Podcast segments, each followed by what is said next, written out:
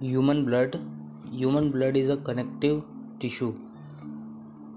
Its pH is 7.4. यह क्षारीय विलयन होता है रक्त में दो प्रकार के पदार्थ पाए जाते हैं प्लाज्मा एंड रुधिराणु यानी कि ब्लड ग्रुपलस प्लाज्मा जो होता है ये अजीवित तरल पदार्थ होता है लगभग सिक्सटी परसेंट पार्ट यही होता है। प्लाज्मा का कार्य बचे हुए भोजन एवं हार्मोन का शरीर में संवहन करना, यानी कि ट्रांसफ़र करना। सैरम, जब प्लाज्मा में से फाइब्रियोनेजेन नामक प्रोटीन निकाल दिया जाता है तो सैरम कहा जाता है। ब्लड ग्रुप प्लस, ये फोर्टी परसेंट पार्ट होता है। इसके तीन पार्ट होते हैं। R B C, W B C and blood platelets. R B C ये विदाउट केंद्रक होती हैं, ये उभयावतल होती हैं। इसका निर्माण अस्थि मज्जा में होता है और ये स्प्लिया के अंदर डेड हो जाती है। ये 20 से 120 दिन तक जीवन काल होता है इसका। इसमें हीमोग्लोबिन होता है। हीमो एक डाई है और ग्लोबिन एक आयरन प्रोटीन है, जो कि रिएक्ट कर सकता है ऑक्सीजन और कार्बन डाइऑक्साइड के साथ। सो आरबीसी का मेन कार्य कार्बन डाइऑक्साइड और ऑक्सीजन को ले जाना है।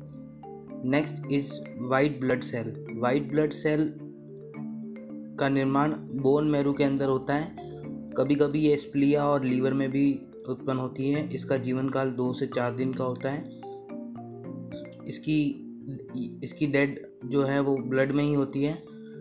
इसका मेन कार्य रोगों के संक्रमण से बचाना होता है।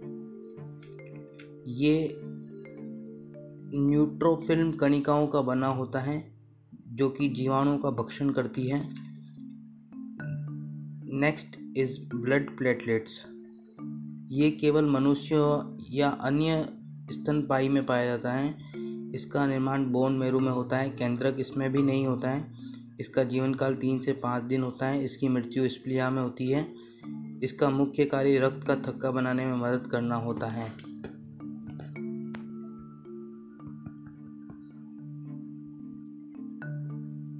रक्त का थक्का बनाने के लिए अनिवार्य प्रोटीन फ्राइबियोजन होता है। रक्त का थक्का जमाने में thromboplastin thrombin, plus prothrombin fibrinogen and blood को प्लस प्लस कैल्शियम से क्लोटिंग होती हैं। रुधिर प्लाज्मा के प्रोथ्रोम्बिन तथा फाइब्रोजिन का निर्माण यकृत के विटामिन के की सहायता से होता है, जो कि थक्का जमाने में सहायक हैं। ब्लड के टाइप्स। इसकी खोज लैंडस्टरिन ने की थी। इसके लिए इनको नोबल पुरस्कार मिला। मनुष्य में रक्त की भिन्नता के कारण आरबीसी में पाई जाने वाला ग्लाइकोप्रोटीन है, जिसे एंटीजन भी कहते हैं। There are four types of blood A B A B and O रक्त समूह ओ यूनिवर्सल डोनर होता है, क्योंकि इसमें कोई एंटीजन नहीं होता है, और ए बी जो है वो यूनिवर्सल रिसिप्टर होता है, क्योंकि इसमें कोई एंटीबॉडी नहीं होता है। रक्त ग्रुप ए में केवल ए एंटीजन होता है और बी एंटीबॉडी होता है। बी में बी एंटीजन होता है और ए एंटीबॉडी होता है। ए बी में दोनों ही नहीं होते, जबकि ए बी एंटीजन प्रेजेंट होते हैं। ओ में कोई एंटीजन नहीं होता, दोनों एंटीबॉडी प्रेजेंट होते हैं।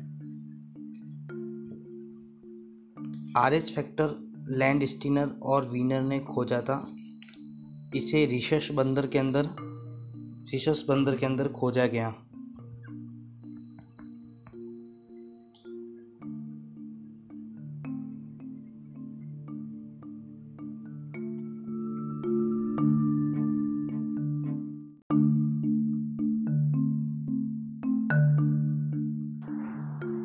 Hello everyone we are going to study about biology सबसे पहला टॉपिक जो है, वो है प्राणी विज्ञान। प्राणी विज्ञान के अंतर्गत जंतुओं तथा उनके कार्यकल्पों का अध्ययन किया जाता है। इसको दो पार्ट में डिवाइड किया गया है। फ़र्स्ट एक कोशिकीय प्राणी सेकंड बहुकोशिकीय प्राणी। एक कोशिकीय प्राणी में केवल प्रोटोजोआ है, जबकि बहु कोशिके में फिर से नौ पार्ट में विभाजित किया गया है।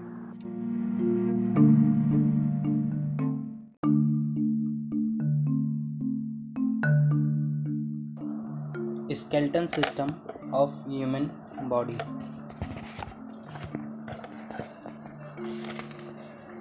Skeleton system made up of two parts axial skeleton and appendicular skeleton axial skeleton consists of skull vertebral column and bones of chest come under it it contains 80 bones in axial skeleton. The skeleton which makes the main axis of the body is called axial skeleton. Skull. Skull मनुष्य के head अंत कंकाल के भाग को खोपड़ी कहते हैं। इसमें 29 बोन्स होती हैं। इसमें आठ अस्थियाँ संयुक्त रूप से मनुष्य के मस्तिष्क की सुरक्षा करती है, जिसको फोर हेड कहते हैं। इन अस्थियों से बनी रचना फोर हेड यानी कि कपाल कहलाती है। कपाल के सभी अस्थियाँ सिवनों के द्वारा दृढ़तापूर्वक जुड़ी होती है। फोर्टीन बोन्स चेहरे को बनाती हैं छः बोन्स ईयर को बनाती हैं। हयड एक अस्थि होती है जो खोपड़ी में होती है। वर्टेब्रल कॉलम के अंदर, यानी कि केश, केशरुक दंड के अंदर तैतीस केशरुक से मिलकर बना होता है। इन केशरुक की उपस्थितियों, गद्दियों द्वारा जुड़े रहते हैं। इन गद्दियों से केशरुक दंड लचीला रहता है। इसका पहला केशरुक जो कि एटलस कैशरूप कहलाता है, खोपड़ी को सादे रहता है। ये बॉडी को सिर को सीधा, सिर को सादे रहता है, गर्दन धड़ को आधार प्रदान करता है, मनुष्य के खड़े होकर चलने में मदद करता है, मेरुरज्जु को सुरक्षा प्रदान करता है। गर्दन व धड़ को लचन लचन प्रदान करता है। Appendicular skeleton appendicular skeleton consist of girdles girdles and पाद अस्थियाँ ग्रिडल्स एंड पाद अस्थियाँ यानी कि foot bones both hands and feet have 118 bones to hold the forelimb and hind limb the axial skeleton in human body there are two girdles the girdles or forelimb is called pectoral grids and girdles of hind limb is called pelvic grind girdle sorry. Pectoral griddle joined with the forelimb is called humerus and the bone from pelvic grind joined to the hind limb are called femur function of the skeletal system to provide a definite shape to the body, to provide protection soft part of the body, to provide base to the muscle for joining, to help respiration and nutrition, to form red blood corpuscles. Total number of bones in a human body is 206. Total number of bones during childhood is 300. Total number of bones of head is 29. Total number of bones in vertebral column initially is 33 after development 25